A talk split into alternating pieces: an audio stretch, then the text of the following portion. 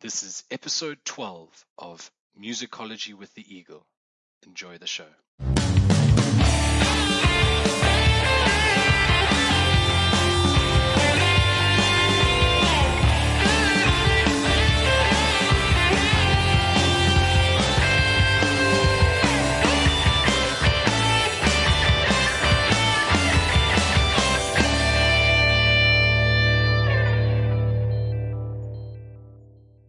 Hi there, everyone. Welcome back to Musicology with the Eagle. I am the Eagle, and we have returned with this, our 12th episode, after a few weeks of vacation. So I had the opportunity to take some leave from work, and the destination of choice was my home country, where I could visit family and friends.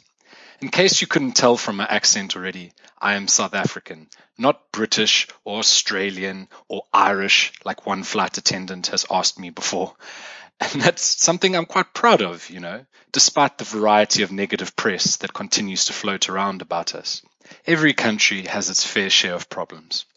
Visiting there recently, I was once again reminded that we still have a lot to be proud of as South Africans. There is stunning natural beauty within our borders, and when you've lived in the desert for a while like I have, seeing mountains and forests and fertile valleys can be quite overwhelming. Our country also has a rich and diverse tapestry of art and culture, and it's an obvious selling point for our tourism industry. Every year, thousands of Europeans and Americans are wooed by the exotic romance of traditional Zulu dancing, or watch plays and films dwelling on the chaos and social change of the segregated or apartheid years of our history. Hey, it's what's making us stand out on the global map and I'm glad that in the 21st century, more and more foreigners are starting to recognize our nation and pay it a visit.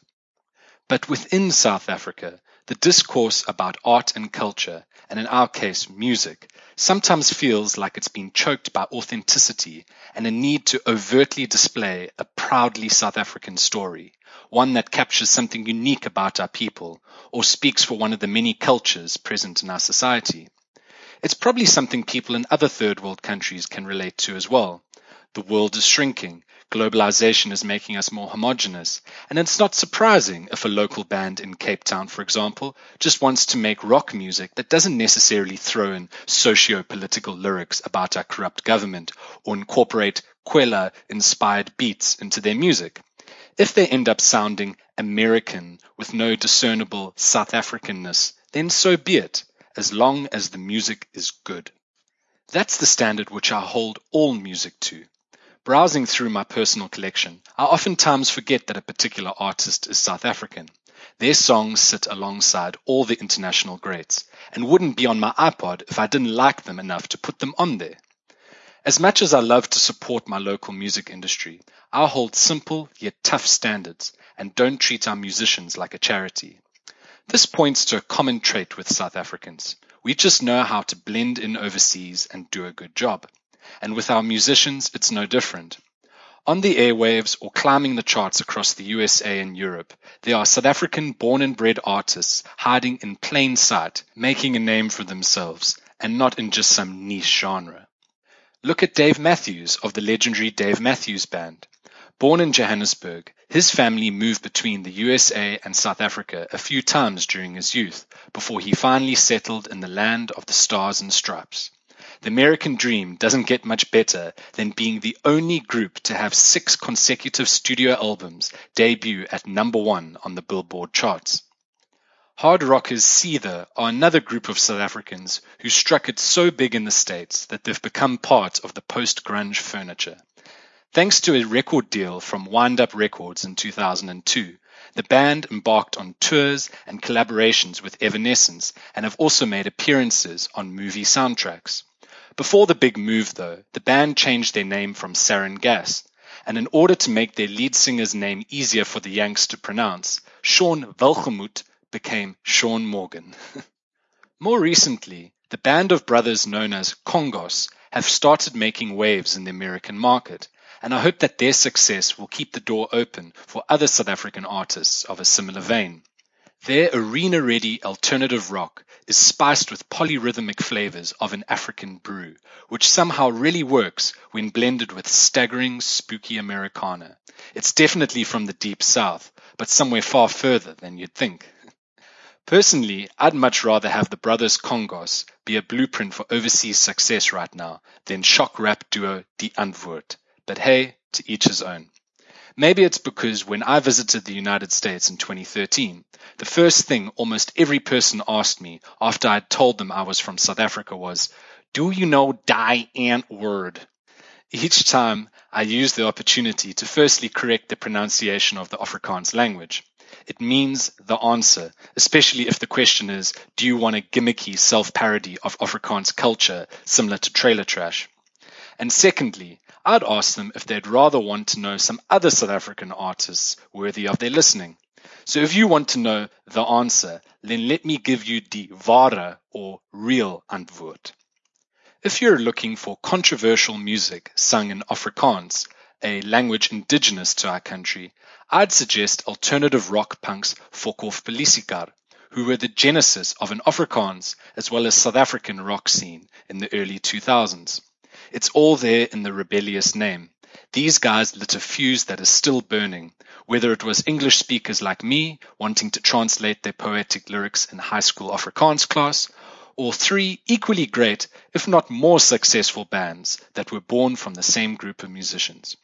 One of those bands is aKing, and their English lyrics and more melodic brand of rock has ensured the mainstream pop success from their formation in 2007. Other siblings from the Fokof father include electro-pop rock group Die Heuwels Fantasties, which translated means the Hilly Fantasies, and Van Coke Kartel, another Afrikaans rock band which is built upon the Fokof style. It's not just rock and roll us South Africans have got covered. Electronic music DJ duo Goldfish are cherished from their native Cape Town all the way to the sunny island of Ibiza, as well as the dance clubs in Miami. Their genre defying mix of jazzy live instruments, house music beats, and searing live performances have ensured that even big names like David Guetta and Fedde Le Grand are knocking on their door to remix their tracks. Folk pop star Jeremy Loops is also another proud South African export to distant shores, with his debut album Trading Change now on the US iTunes Store and international tours becoming commonplace for a man who gets his name from his innovative use of loop pedals. Inge Beckmann is also a shape-shifting siren on the forefront of all things cool and experimental in our local music scene. Firstly, with the avant-garde electronica act Lark, and lately with the grungy hard rock supergroup Beast, who are known for their unique twin bass setup with no lead guitars. Her shrill, operatic vocals and dynamic stage presence make whatever project she focuses on that much more bewitching.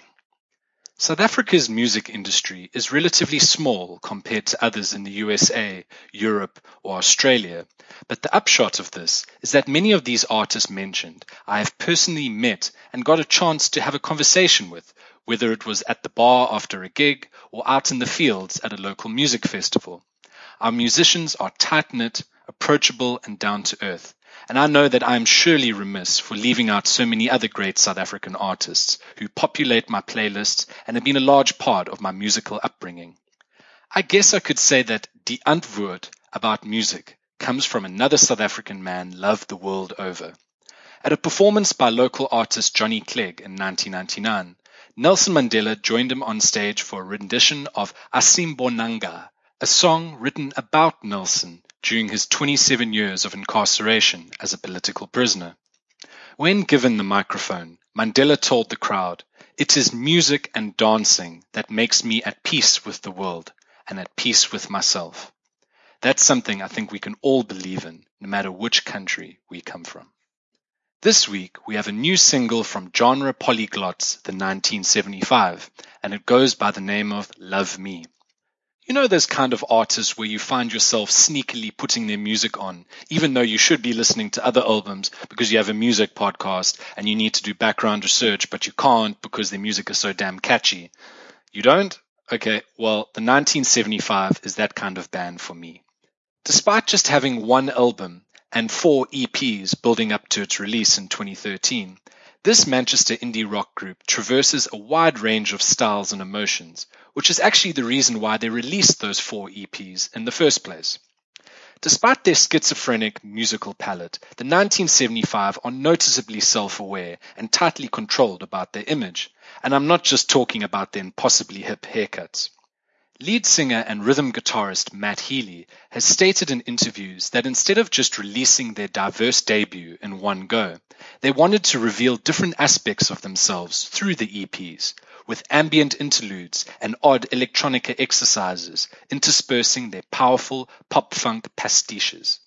This kind of tactical thinking from an artist themselves, particularly one finding love on the pop charts with guitars slung over their shoulders, speaks volumes in today's musical climate.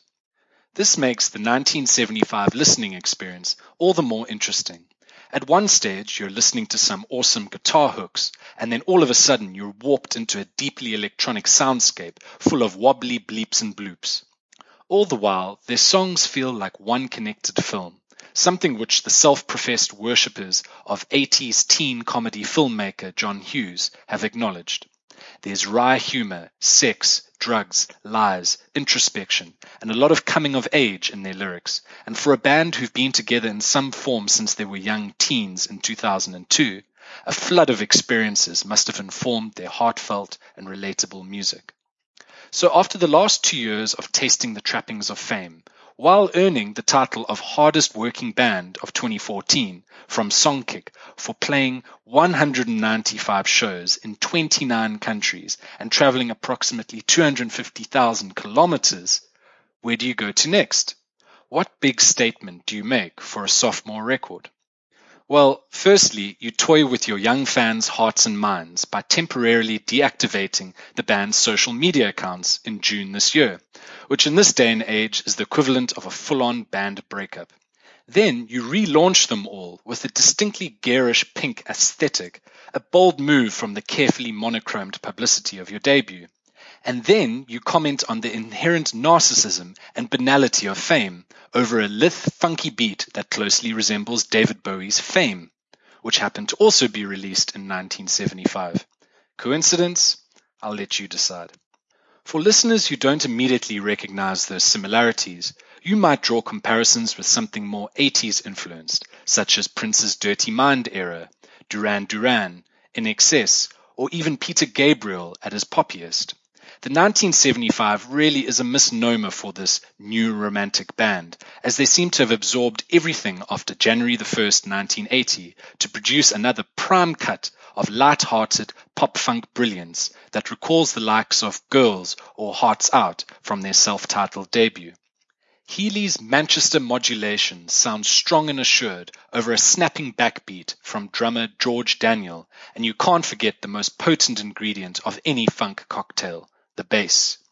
Ross MacDonald's playing underpins the comparatively sparse track, and an archetypical spiky guitar riff from Adam Hann rounds off a song that could very easily have had a release date in 1985 and not 2015. At the time of the song's world premiere on Annie Mac's BBC One radio show, a cryptic typewritten note appeared on the band's Facebook page. This manic mini essay turned out to be the deliciously biting lyrics for Love Me, including witty phrases such as Carcrashian panache and You look famous, let's be friends and portray we possess something important. They also revealed the album title for their next record, due in February 2016, which, I kid you not, is called I Like It When You Sleep, for you are so beautiful, yet so unaware of it. Where did the minimalism go? Healy has been quite outspoken about the deplorable state of pop music at present, saying that they want to be ambassadors for this generation and be like all bands that we have loved before, where you reinvent yourselves but make it feel like a natural evolution. Whatever reinvention they're undergoing, I'll be ready to load it up and allow it to steadily distract me from everything else I need to do. For this week's retrospective, we catalogue a country music icon's final act that secured his legacy for generations to come. Johnny Cash's gritty American album series stretched from 1994 to his death in 2003 at 71 years old, and even beyond that when the sixth and last chapter closed the book in 2010 on the Man in Black's final years. It was a fairy tale flourish to a long career that was dwindling after the insurmountable heyday of the 1950s and 60s, and is probably the reason why most people who aren't necessarily country music fans are attracted to Cash's outlaw image and weighty lyrics. Looking back at the project now, it's amazing it got any attention at all. The 1980s had not been kind to Cash, and he, like many pioneering artists of his ilk who had found fame a few decades prior, had struggled to find relevancy so late in his career and adapt to the shifting trends and technologies. Even his longtime record label Columbia had dropped him, and Cash seemed to be drifting with nothing left to lose. Enter Rick Rubin, founder of Def Jam Recordings and a producer better known for his work with hip hop and heavy metal artists. Rubin had started another label called American Recordings in 1988 and continued the diverse artist roster of his previous company, with the likes of Slayer being released alongside Sir Mix-a-Lot. Rubin had been producing young artists for a while, and his next challenge was to find an older legend who was stuck in a rut and recalibrate them. Cash was in the unenviable position of touring the oldies circuit and didn't think of himself as a serious recording artist anymore. So what was Rick's grand gimmick to resurrect Johnny's career? Um, do nothing. And by that, I mean just sit the man down in a room and let him sing and strum his acoustic guitar. Unaccompanied, no string orchestras, no barbershop quartet backing singers, no gimmicks. And what a revelation it was. Cash had long fought with producers of his previous 80 albums about how he wanted to sound, and here was one that just let him be. According to Rubin, 1994's American Recordings album was just meant to be a set of demos, a chance for Cash to feel out the cover material that had been brought to the sessions, which included music from artists such as Glenn Danzig and Tom Waits. It wasn't even recorded in a fancy studio, just Rick's living room. Can you imagine what a simple yet bold idea that must have been? The hardest part was getting Johnny to believe in himself, to believe that he didn't need to compete with his past, where having a number one hit single was what kept you afloat. And once he was on board, the music just flowed out of him. Setting the tone for the series, the first album was a combination of covers, re recordings of earlier songs in Cash's career, and a few new songs that were brought to the table. Regardless of who wrote what, the most powerful instrument on record across the American series is Cash's unmistakably gravelly voice, and it's captured here in glorious detail. As his health declined across the decade, the voice became even more ragged, showing the scars of his 1998 pneumonia scare with unflinching determination as he approached death. But at the start, things were comparatively light for the then 62 year old. Well, as light as things could be for a Johnny Cash song. The man peers into the dark corners of the American soul across these 13 tales of love, death, murder, and spirituality with a wizened intensity. The contrast is fascinating. Delia's Gone hears a convicted man lamenting the shooting of his wife, whilst Why Me Lord is an unabashed gospel track originally recorded by his friend Kris Kristofferson. Cash's new originals hold up equally well in their first outing, and it's hard not to see parts of himself and his life story in the grim vignettes, such as the Vietnam War veteran's memoir Drive On, which is as much about the acceptance of old age as it is coming to terms with the trauma of leaving a war zone. The concept of redemption is also one frequently explored in Cash's catalogue, and he continues his musings on the topic with a song of the same name, his low baritone finding it in a stream of consciousness fashion. For a man with a deeply serious demeanor on record, Cash has a wicked sense of humor, and one of my favorite songs in the American series is album closer The Man Who Couldn't Cry. On it, Cash delivers a deadpan tragic comedy about a macho man who is incapable of expressing emotion and leaves the audience in stitches at the Viper Room Club in Los Angeles where it was recorded live. Moments like these were few and far between over the next five American albums. Cash and Rubin knew that time was running out, and they had the responsibility to get as many poignant tracks down as possible before Cash breathed his last. Not even the death of his decades long sweetheart, June Carter Cash, in early 2003, could stall his creative commitment. In fact, it gave him the conviction to burn through at least 50 songs in the American Five sessions before his death a few months later. The sixth and final American recording in 2010 was titled Ain't No Grave, taken from the opening song Ain't No Grave Gonna Hold This Body Down. It was the ultimate fulfillment of Rubin's goal when they started the series, and now not even death could quash Johnny Cash's legend. Well, that's about all we have for you this week. Thank you very much for returning to listen to our podcast and continuing our journey of music discovery and discussion. I am the Eagle, and you have been listening to Musicology with the Eagle. See you next time.